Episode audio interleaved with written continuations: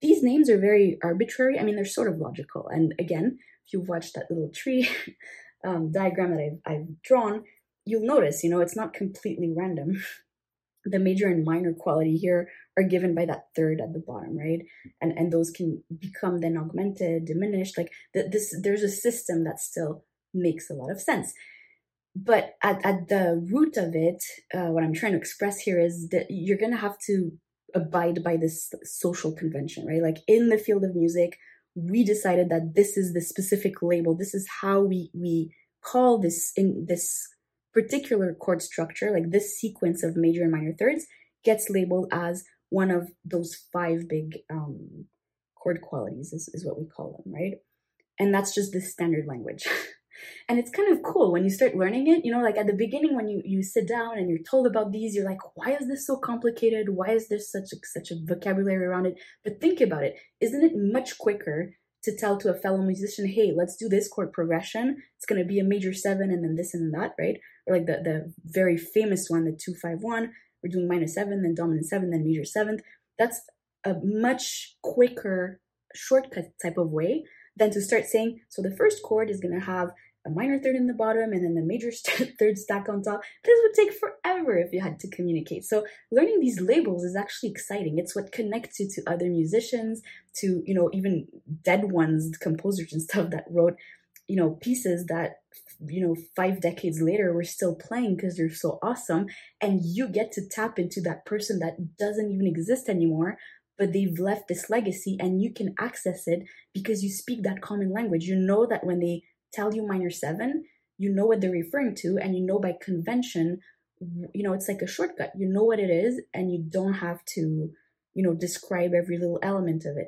And when you practice it more and more, it goes even further. These become almost ingrained, and you can almost whip them out as a reflex, and then you can focus on the creative things. So it's actually super exciting that you get to learn this now, because that, it's what connects you, connects you to the music, connects you to others. And, it, you know, I'm, I'm a very lazy person. I don't like working for nothing. And for me, if I can find a shortcut way to know things, I would much prefer that than having to work out every single interval every time, right? In that spirit also, I'll tell you very often, even though I've demonstrated it on the previous, you know, explanation as a tree and it was a combination of fifths, very often we look at it as a triad plus a note. And if you can think of it this way, that's another way of chunking the information so you don't have information overload. So now that you understand it's a sequence of thirds, uh, you know, if you understand that those two stacked thirds can be grouped as a one entity, which is the triad, and you add just that seventh note, and then later you'll just know that those four notes is one entity, which is what we're learning right now. You know, as you progress in music, you're, you understand the components and the building blocks. That's really important.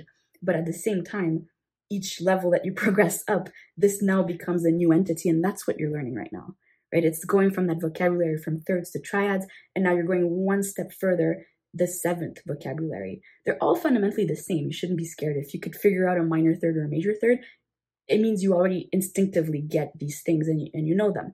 But now the work you're doing is correctly labeling them and filing them in your head so you can retrieve it when you want to talk with others, or when you want to play and interpret something where someone else gave you that thing. That's the work you're doing now. It's a labeling work. It's like a mapping work, work, right?